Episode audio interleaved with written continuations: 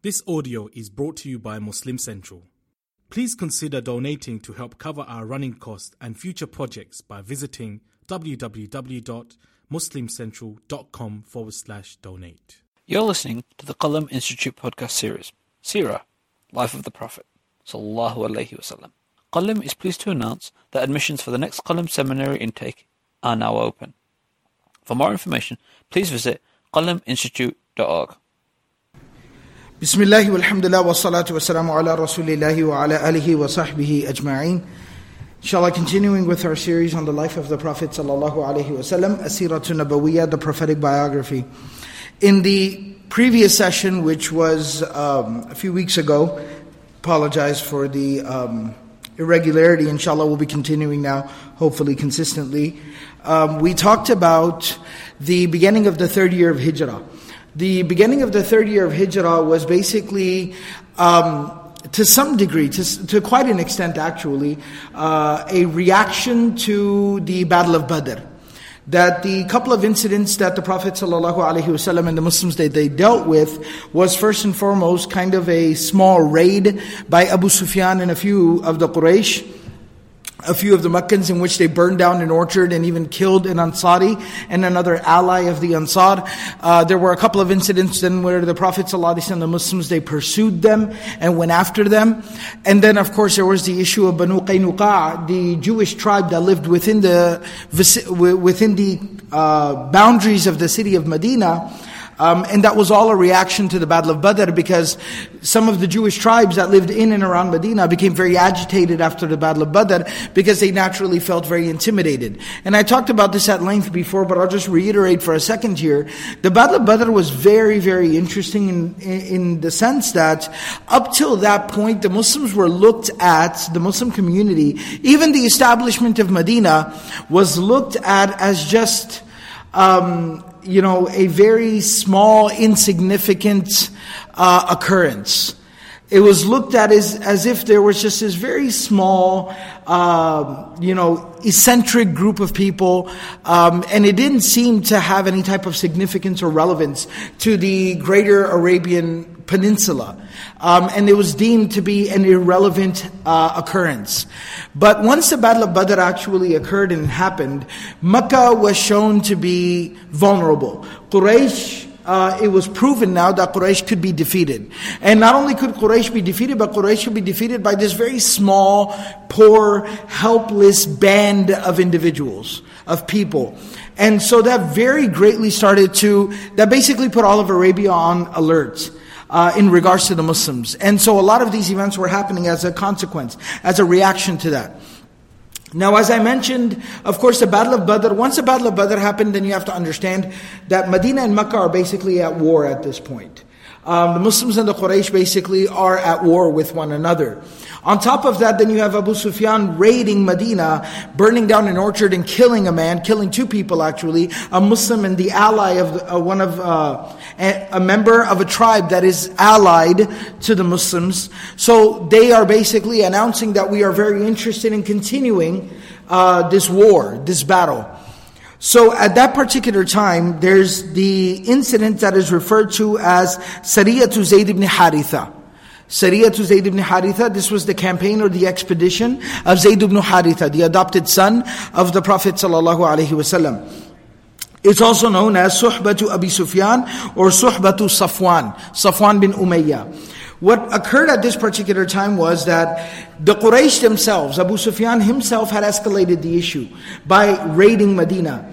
So now the Quraysh became very concerned. They needed to travel for the sake of their business. Um, at the beginning of the year, they needed to travel to Asham in order to conduct their business. But their route to Asham passed by very close to Al Madinatul Munawwara, the, pro- the city of the Prophet sallallahu alaihi wasallam. So because of this, you know, there was a lot of paranoia amongst the higher ups in Mecca, amongst the leadership of the Quraysh. That what are we going to do? How are we going to go about our business now that, you know, the issue is the way that it is? right? We're both trying to get each other. So how are we going to conduct business? How are we going to travel safely? So they decided at that particular time, Safan ibn Umayyah, Safwan ibn Umayyah, who was one of the surviving leaders of the Quraysh, um, and had kind of inherited a seat at the table after all the, so many of the leaders of Quraysh had died in the Battle of Badr, he was going to be leading a, again, kind of an investment campaign to grow the war fund of the Quraysh and the Meccans. And so he was carrying a lot of silver, a lot of valuables, a lot of merchandise with them. Um, and many investments were made from some of the leadership of the Quraysh. And they were going to be traveling. What ended up happening is that the one of the individuals from Mecca who was aware of the fact that this um, caravan was going to be going to do business, um, he Nu'aym bin Mas'ud, um, who was from the Meccans, who was from the Quraysh, he ended up visiting Medina. He had some friendships, he had some old friends um, that he had in Medina. He was also very close to some of the people of Banu Nadir. So he ended up visiting just on a personal visit. And he was granted protection and he was able to come and visit.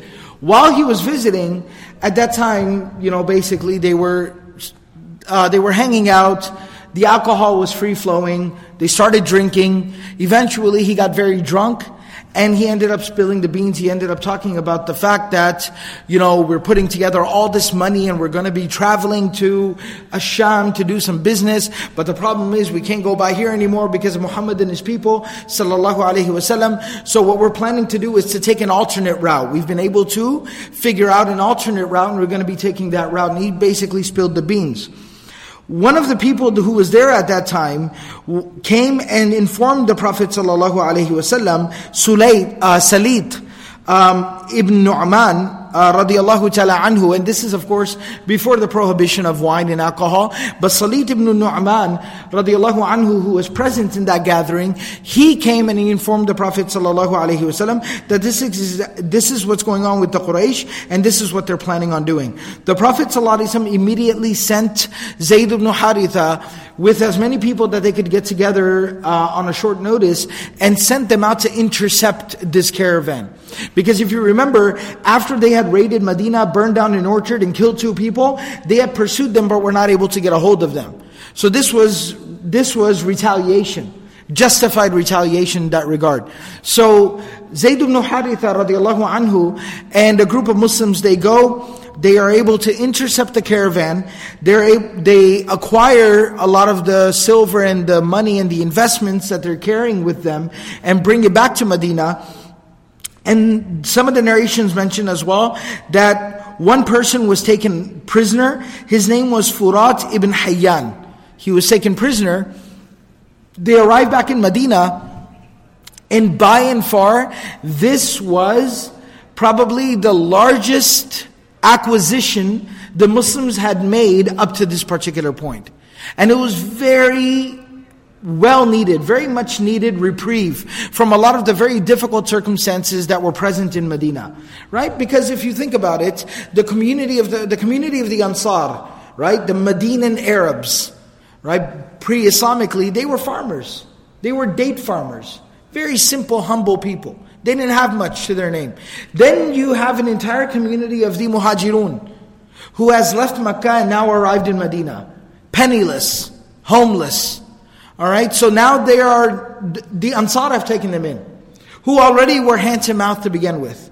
Then you have the majority of Muslims, or a lot, some of them at least, the majority of them would actually come later, but many of the Muslims who were in Habasha and Abyssinia have also now come and arrived in Medina as well. So you have another whole group of outsiders, again, who are arriving basically penniless, homeless, um, and they arrive there and they're taken in as well. So the, and then you have something like the Battle of Badr happening where everybody exhausts every, you know, uh, ounce that they have.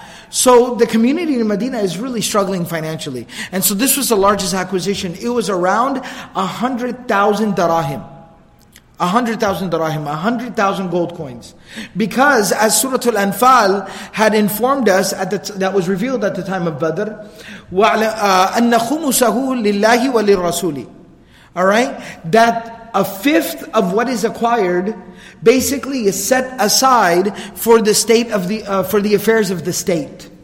Right? And it is at the discretion of Allah and His Messenger sallallahu alaihi wasallam. It is used for the Baytul Mal. It is used for the running of the affairs of the state. It is used for supporting the family and the families and the households of the Prophet sallallahu alaihi wasallam because they cannot accept zakat. Right? So it's used for all these necessary functions uh, in the community. So that's the khumus, one uh, fifth, 20% that is set aside for the affairs of the state. The, the, just the khums is mentioned within the narrations of uh, Al-Waqidi that just the khums was 20,000 darahim. Which basically means that it was 100,000 darahim, 100,000 silver coins. Uh, that were acquired at this particular time. So this was by and far the largest acquisition the Muslims uh, had been blessed with up to this particular point. The one prisoner who was taken, Furat ibn Hayyan, that again was not some indiscretion at the part of the Muslims. What proves that? He accepted Islam. Alright, so he was acquired, he was taken prisoner, he was taken to Medina, he was released by the Muslims in Medina, you're free to go back to Mecca, and basically he said, no, I'd rather stay. Ashadu wa la ilaha illallah, ashadu anna Muhammad Rasulullah.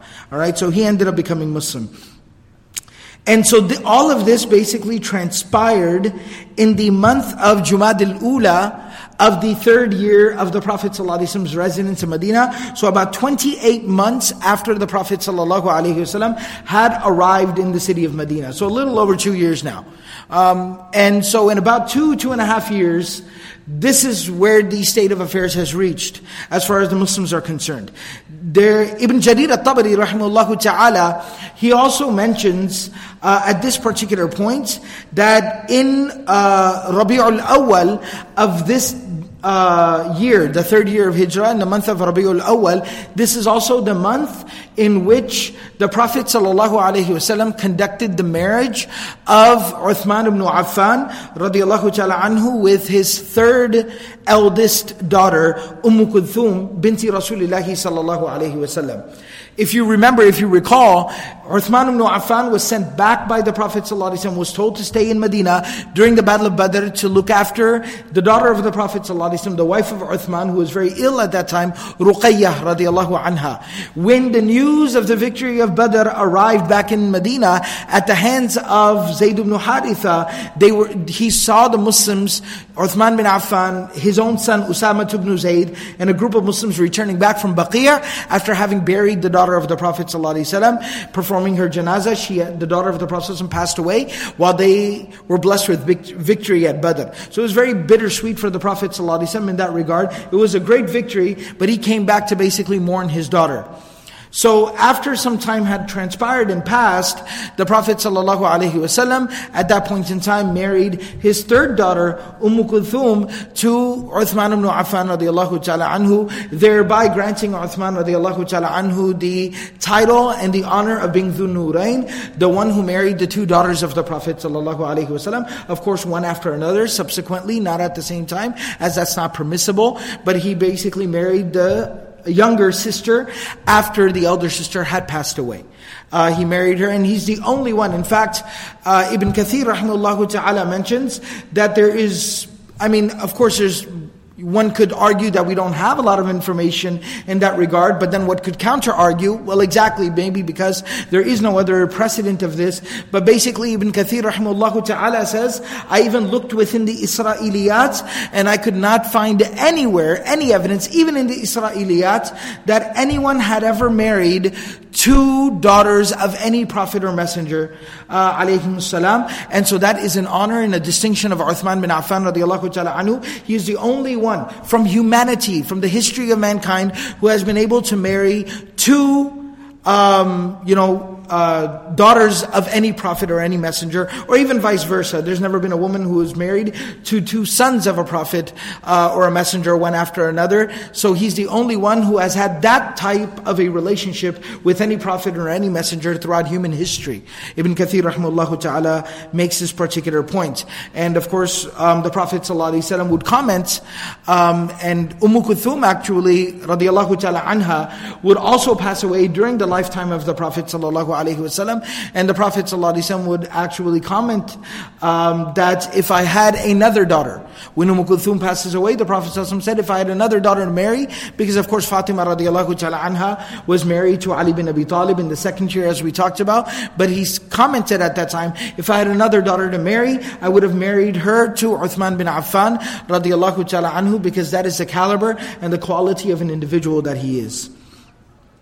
So that is the um, next incident that basically occurred during the third year of Hijrah. Before we, we're very close to discussing the Battle of Uhud.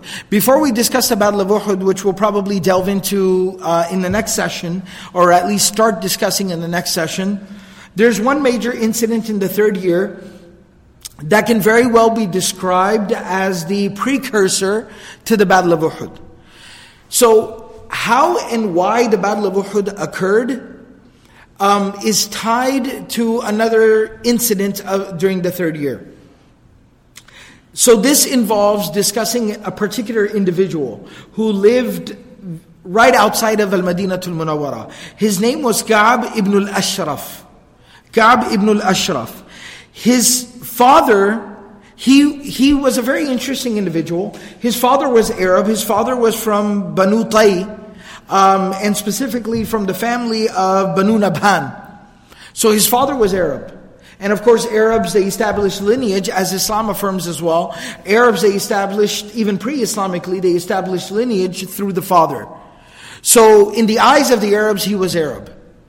From his mother, however, belonged to Banu Nadir, which was a Jewish tribe. And as the Jews, as the Jews, they established lineage through the mother, he was accepted as one of Banu Nadir, he was accepted as a Jew amongst the Jews. And so he was a very interesting individual who was able to maintain uh, a very high rank and status in both families, uh, in both communities, excuse me. And his father was not just an individual of an Arab tribe, he was from the leadership of the Arab tribe. His grandfather had actually been one of the chiefs of Banu Nadir. And so because of this, this was somebody who held very high rank in both communities. On top of that, he himself was known to be um, just in terms of physical features, obviously, in terms of gaining prominence, he was known to be very tall, he was very handsome. Um, in terms of his uh, abilities, he was literate, he knew how to read and write. Um, not, and that was, while that was common amongst the Jews, that was very rare amongst the Arabs. So he was educated. He was actually a very talented poet. Um, and his, he was very well known for his poetry. He would be hired for his poetry. Um, so, and he had inherited a lot of lands right outside of Medina. Some of the lands of Banu Nadir, he had inherited them from his grandfather. So he owned lots of very valuable land. He was a poet, which basically made him a celebrity at that time. Um, he was very politically connected in two different communities, the you know some of the Arab tribes and in the Jewish community. So this was somebody who enjoyed a lot of basically status and luxury. Um, and he was a very prominent individual. So he was used to basically getting his way. And he was used to being able to make anything happen that he wanted to make happen. After the Battle of Badr, again, he was very agitated by the Battle of Badr as well. He was agitated, of course, with the arrival of the Prophet ﷺ in Medina, the you know spread of Islam, and basically Medina basic, uh, becoming a Muslim city.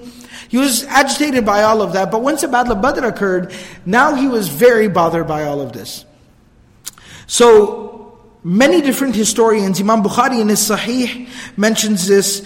Uh, Ibn Ishaq, he mentions this, Ibn Kathir mentions this, um, and so, and also Imam al-Bayhaqi in Dala'il al-Nubuwa also mentions this, that Ka'b ibn al-Ashraf, basically after the Battle of Badr, he got in touch with the Quraysh. He got in touch with the Quraysh, and he actually paid a visit to Mecca, and he being having some type of celebrity status, you know, he was able to gather people together. He said, "I'd like to speak to the leadership here in Mecca, the leadership of the Quraysh." So they said, "Sure." They kind of gave him an audience. They got everybody together for him, and he addressed everyone by saying, "Wallahi la in kana Muhammadun asaba haula al-qawm labatnu al-ardi khayrun min dhahriha." That he said, if Muhammad ﷺ is able to defeat you people, then we're better off being in the ground than being on top of the ground. Like we should all just die fighting him if Muhammad is sallallahu alaihi wasallam is going to be able to, you know, defeat even the Quraysh. Um, and it said that he conducted a campaign in Mecca.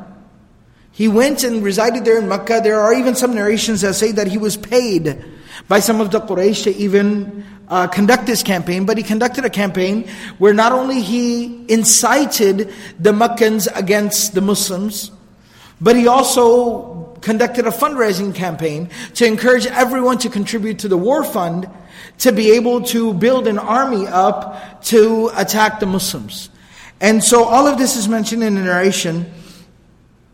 فأنزلته وأكرمته he basically went to uh, Atika bint Abil Is um, فأنزلته وأكرمته وجعل يحرض على قتال رسول الله صلى الله عليه وسلم وينشد الأشعار ويندب من قتل من المشركين يوم بدر فذكر ابن إسحاق قصيدته التي أولها طحنت رحى بدر لمهلك أهله ولمثل بدر تستهل وتدمع He says that, you know, my heart still burns because of the people who died at Badr.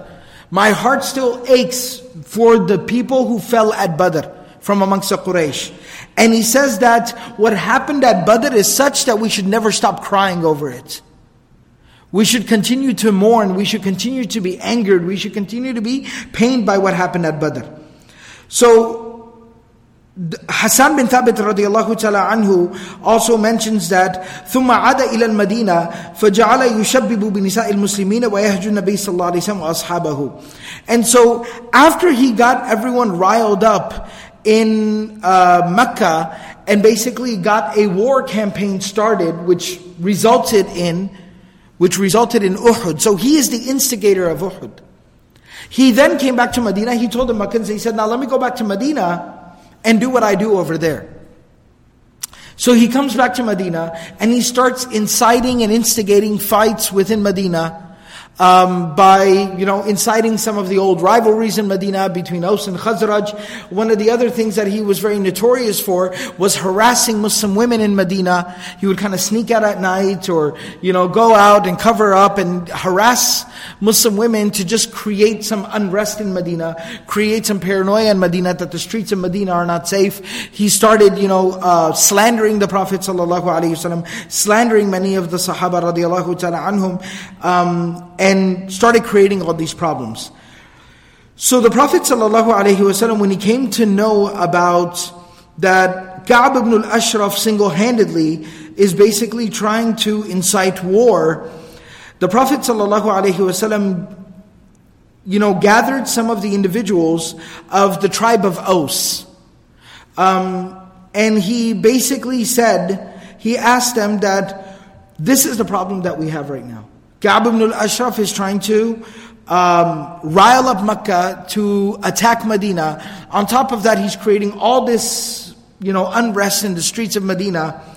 We need to handle this problem.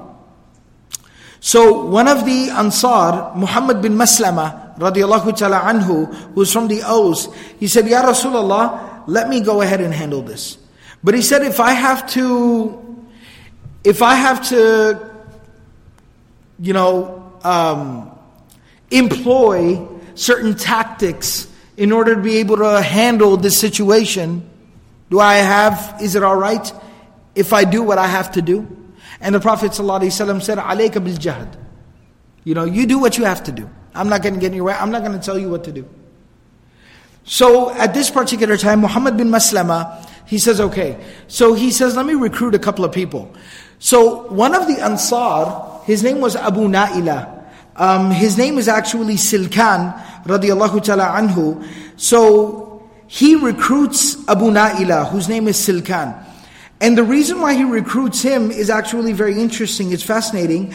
This Sahabi Abu Naila radiallahu anhu was nursed by the same woman that Ka'b ibn al-Ashraf had been nursed by. So f- because of that, he was his foster brother, his rada'i brother, his milk brother. So he was his foster brother. So he knew that if somebody can get me through the door, it's Abu Na'ila. That's the closest ally that I, that's the closest I can get to Ka'b ibn al-Ashraf. One of the other things I wanted to mention, Ka'b ibn al-Ashraf, that huge property he had inherited, he had basically built a fortress on it. It's, this man's notions of grandeur were like out of control. He had built a fortress for himself. He lived inside of a fortress. And so he said that the, the closest I can get to him is Abu Na'ila. So he got Abu Na'ila and a couple of other buddies from Aus together, a couple of other of the Ansar, and they head on over to visit Ka'b al-Ashraf. So this is where it gets um, very interesting, and you kind of learn a little bit more about Ka'b al-Ashraf. So they go to visit him, and Muhammad bin Abu Na'ila makes the introductions. He says, You know, I wanted to come visit you. He's like, Absolutely, brother. It's nice to have you, etc., etc. And he says, I wanted to introduce you to my friend um, who wanted to meet you. He asked me to introduce you to him. Um, so he says, Sure. He says, This is Muhammad bin Maslama. So Muhammad bin Maslama says that, Look, we have a little bit of a problem we have a problem. إن هذا الرجل قد سألنا صدقة وإنه قد عنانا وإني قد آتيتك أستسلفك So he says that look, this man, this man, he's basically speaking about the Prophet ﷺ, Muhammad bin Maslama. These are the tactics. He says, this man who has come to our community, and we followed him, in one other narration, he says, إِنَّا قَدْ اتَّبَعْنَاهُ We followed him, فَلَا نُحِبُّ أَن نَدَعَهُ حَتَّى نَنظُرَ إِلَى أَيِّ شَيْءٍ يَصِيرُ شَأْنُهُ We want to stick it out with him. You know, we agree with him, we believe in what he says, but at the same time, we're dealing with a lot of difficulty.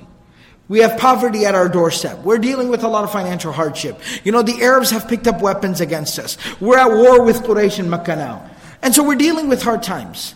So what I'm trying to tell you is that I'm with him, but I do have a difficult situation, and I'm not sure how things are going to pan out, how things are going to play out.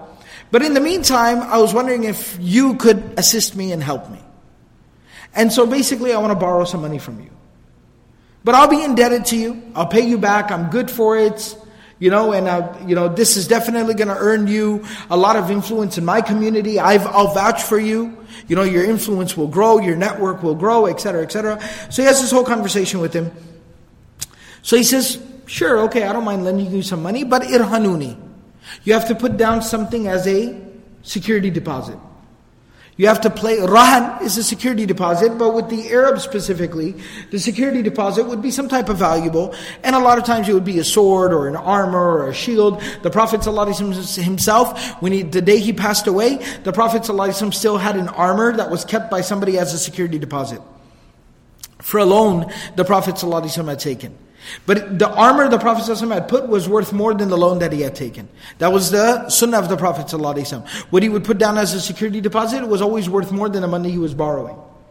Right? So nevertheless, he says, put down some type of security deposit. He says, okay. What would you like? So he says, irhanuni nisa'akum. So he says, why don't you bring your wife and drop her off at my place? I'll hold your wife as a security deposit. Right? Very disrespectful, obviously. Um, and so he says, كيف نرهنك نساءنا? And so Muhammad bin Maslama probably was thinking to himself, like, I should just take care of this right now. But he said, you know, I, I don't have my weapons on me, etc. So I gotta play it cool here, I gotta handle this situation. I'm dealing with this wretched human being, but let me keep my cool, right? Keep my head about me and handle my business here. So he says, كيف نرهنك نساءنا? How can I come and leave my wife here with you? وأنت أجمل العرب. You know, you, you're such a baller, mashallah, right? And so, how am I going to leave my wife here with you? She's not going to want to come back home with me then, right? So, he says, all right, all right, I get it. You know, I am a baller. What am I supposed to do? Right? I can't help it. Right? So then he says, farhanuni abna'akum. So why don't you leave your children here with me as a security deposit? I'll put them in a corner somewhere. Like they're domesticated animals, right? Like they're pets, right? I'll tie them up in a corner somewhere. Leave your kids here with me. He said, كَيْفَ نَرْحَنُكَ أَبْنَاءَنَا He says, come on, brother. How am I going to leave my kids here with you as a security deposit? Right? فَيَسُبُّ أَحَدُهُمْ right? فَيُسَبُّ أَحَدُهُم People will curse them. People be like, hey, you know you? You know you? Your father left you with somebody as a security deposit. That's what you're worth. That's how much your daddy loved you, right? So he's like, I can't do that to my kids. Come on, think about it. A little bit of izzah, right? So he says, okay, okay, I got you. I get it. So he says that, you know, what, what, what else, what else can you leave as a security deposit? You people don't have anything else. Poor farmers. Look at you, ragged, tattered. What else are you going to leave? So now Muhammad bin Maslama says, I was hoping the conversation would get here. Because this was my plan. He said, look, you know us, Aus and Khazraj. We're fighters. We're farmers. We don't own anything, but we are fighters. We got swords and shields and armors. That's basically what we have. Right? We plant dates and we polish our swords. That's what we do. Right? So he says, how about we leave our weapons with you? Silahana. Right? With you as rahan. So he says, okay, might as well. That works for me. So he says, great, fantastic. So we'll come by tomorrow, day after, with our weapons, and we'll leave it with you as a security deposit. Now, this gives him an excuse to bring weapons through the door, because he lived in a fortress. So the way that he used to operate was that he had guards at the door, at the gates, and you would have to leave your weapons with the guard. But how do you get weapons in? Well, this is how you get weapons in. We're bringing it as a security deposit, right? So you can inspect them and you can check them and see them. So he says, great, fantastic. They come by the following night, and um, Abu Na'ila, basically, you know, they come and says, who's there? Abu Na'ila is there. So Ka'b bin al-Ashraf is informed, Abu Na'ila is here to see you, right? Your brother. So he starts getting out of bed, and what's very fascinating is that his wife actually, um, you know, grabs him and says that don't go. And see, this is the other thing, right? The, I, am going to talk more about this towards the end of it. But the story of Ka'b bin al-Ashraf is twisted by two opposite extremes. It's twisted by some of the Khariji, you know, militant extremist types who basically say, look, the second anybody says anything that you don't like, done. Take them out. Right? This was a poet, he said something disrespectful about the Prophet, took him out. Incorrect. Right? And similarly, the story of Ka'b bin al-Ashraf is also twisted by the opposite extreme. Right? Islamophobes and people who, Orientalists, earlier, now Islamophobes these days, and people who try to misportray or slander Islam, they basically, they use the same story and they actually use the same exact rhetoric. They're like, look, the second somebody said something Muhammad didn't like, they would take him out. And it's incorrect because his, when he's leaving the bed, his wife actually says, because it's nighttime, she says that, Aina tadhab, where are you going?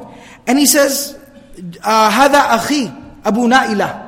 Hada akhi wa radi'i Abu Na'ila. This is my foster brother, Abu Na'ila.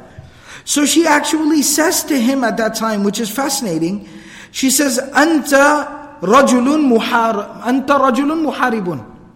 You're a man who's declared war. You are a man who has declared war. Why would his wife be saying you are a man who has declared war? Because he had declared war.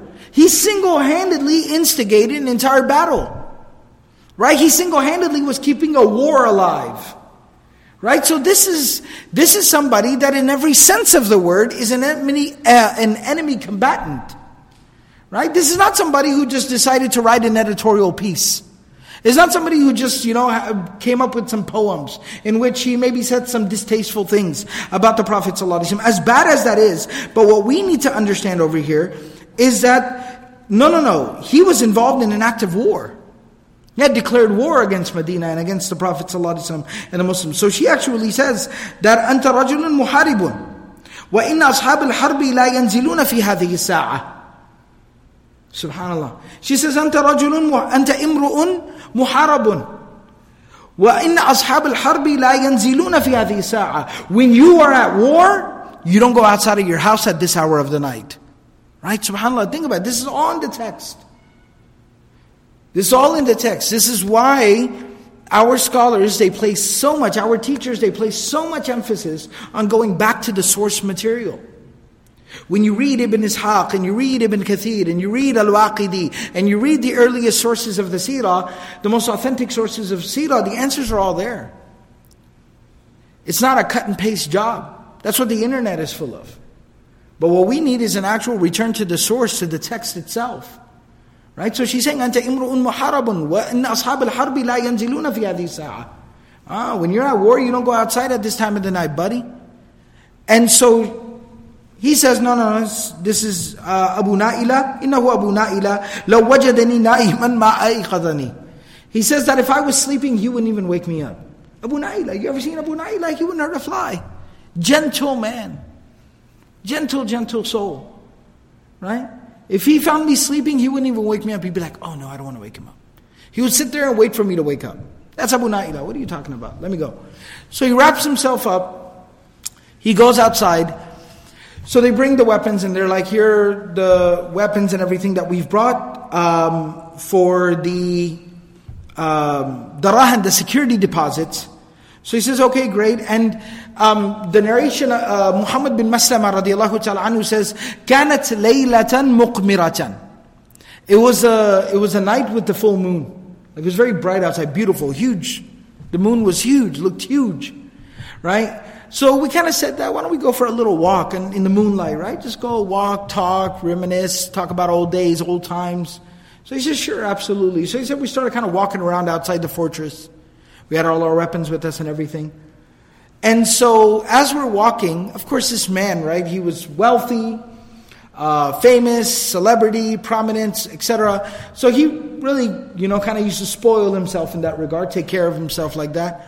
So he had long flowing hair, and his hair smelled really, really nice because he used to put like, you know, uh, perfume in his hair. And so uh, Abu Na'ila basically said to him, being a brother, you know, he said, Man, your hair smells amazing. Right?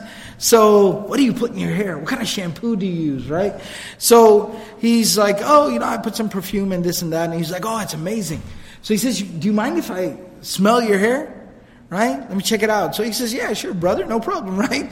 Weird brothers, right? So he says, Yeah, sure, brother, no problem. So he puts his head down and Abu Na'ila grabs his head, and then he tells Muhammad bin Maslama, and I, I forgot who else was with them, um, he tells them, go for it. And they, and I want to mention this, and I'm going to give a disclaimer before I mention it. What I'm about to mention, and I will describe it from the text, but I will explain exactly what it says. Right? And so I will explain it in as plain words as I can. But I'm, the disclaimer I'm going to give you is that my intention is not, well, billah, God forbid, it's not even permissible for us to do so. My intention is not to make fun of or to mock the Sahaba radiallahu ta'ala anhum. But it is for a very specific reason and purpose that I'm going to translate it and explain it as explicitly as I'm going to. So he says that, you know, he grabs his head and he says that, uh, idribu adu Allah, kill him. So he says, فَاخْتَلَفَتْ عَلَيْهِ أَسْفِيَافُهُمْ فَلَمْ تُغْنِ شَيْئًا Two, three guys, they all got out their swords and they all went at the same time and their swords hit each other and Ka'b bin al-Ashraf is still standing there like, are you kidding me? Right? Like again, not to mock. But what I'm saying is like, you know, if there's like a pop fly, ball popped up in the air in the outfield, two, three different people running towards the ball to catch it, and what happens? If they're amateurs, like me, then they run into each other, and nobody catches the ball. These were not trained, skilled assassins. You see? I'm not making fun of the Sahaba. That's not even permissible. What I'm saying is that the Sahaba, this portrayal that the Orientalists, that the Islamophobes after them, that even these uh, extremists, the rhetoric that they have, the portrayal that they've made of the Sahaba and of this particular incident, as if these Muslims were these cold, hard assassins. Right?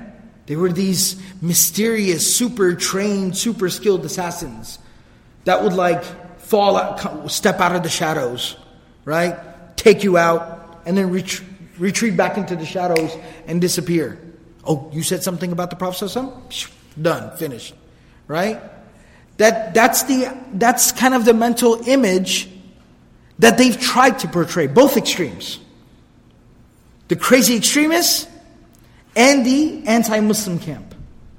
They both have the same portrayal of the Sahaba, these assassins. These were, the Sahaba were who? These Ansar? Like I said, they were farmers. They were family men. They had wives, they had children, elderly parents they looked after. Then what happened once they accepted Islam? Then they became worshippers. تراهم ركعا سجدا يبتغون فضلا من الله ورضوانا سيماهم في وجوههم من أثر السجود. You, every time you look at them, you see them in ruku, you see them in sujud, you see them praying. That's who the Sahaba were. That's who these Ansar were. Or skilled assassins. So when the opportunity came, they all got out their swords, kind of fumbling with their swords, and they're all swords clanked against each other. And Abu Na'ila is holding him like, what are you guys doing? And so then they again go at it, and one of them actually ends up stabbing another one of them. Al Harith ibn, ibn Aus, he was one of the other ones. Al Harith ibn Aus, one of the other Muslims, ends up stabbing one of the other Muslims. Friendly fire. Right? So one Muslim stabs another Muslim by accident, misses Ka'b al-Ashraf, gets another Muslim, and now he's been stabbed in the leg with the sword and he's screaming. He's like, What are you doing? The other guy's like, What are y'all doing? Right?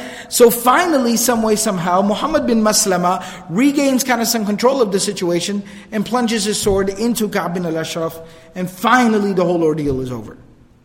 Like if you saw this play out, you could tell that these are not trained killers. Right? They were trying to avoid a war. That eventually did happen right? And took the lives of 70 Sahaba. That's what they were trying to avoid, right? Because this man single handedly was making that war happen. And so this is how they killed Ka'b bin al Ashraf. They say, some way, somehow, we make it back to the Prophet carrying the one guy who's been stabbed in the leg. We come back to the Prophet ﷺ. The Prophet ﷺ sees us covered in blood, one guy's bleeding out of his leg, right? We're all like nervous and f- freaked out, like all of us are pale. And he's like, Is everything okay? He says, Everything's all right. Deed is done, Ya Rasulullah. He says, Okay, Alhamdulillah. And then the Prophet ﷺ then, of course, makes dua. He applies his saliva to the wound of uh, Al Harith ibn al Aus, right? As the mu'ajiza of the Messenger ﷺ, the miraculous act, how he could heal people like that. Um, and so that basically is the incident of Ka'b ibn al-Ashraf. And that basically did put, there were some other instigators. We talked about Banu Qaynuqa. There were also some instigators of war amongst Banu Nadir that basically put everyone else on notice. So it did accomplish the purpose in the sense of anyone else that was trying to instigate war immediately got quiet, immediately stopped and said, you know what? We better stop. Because these people will basically take whatever measures they have to in order to be able to protect the sanctity of their homes, the sanctity of their community, the sanctity of their lives. All right, so this was the incident of Ka'b ibn al-Ashraf, and so I ended up talking about it in the middle, but this is exactly what I wanted to comment at the very end, is that the rhetoric surrounding the incident of Ka'b ibn al-Ashraf, Qatl Ka'b ibn al-Ashraf, the assassination or the killing of Ka'b ibn al-Ashraf is something that, you know, by both opposite camps, by both extreme camps, is portrayed in a very, um, you know, false light. Is very falsely portrayed, right? Where both sides want to present it as these were Muslims assassinating anybody who would dare say anything that they did not approve of. When that was the farthest thing from the truth, Ka'b ibn al-Ashraf had declared war, had instigated war, had single-handedly raised an army in Mecca to attack the Muslims, which became the Battle of Uhud, right? And on top of that, even in the incident, you are able to see that the Sahaba radiallahu ta'ala anhum, killing was the thing that they were not good at. Right? They could worship.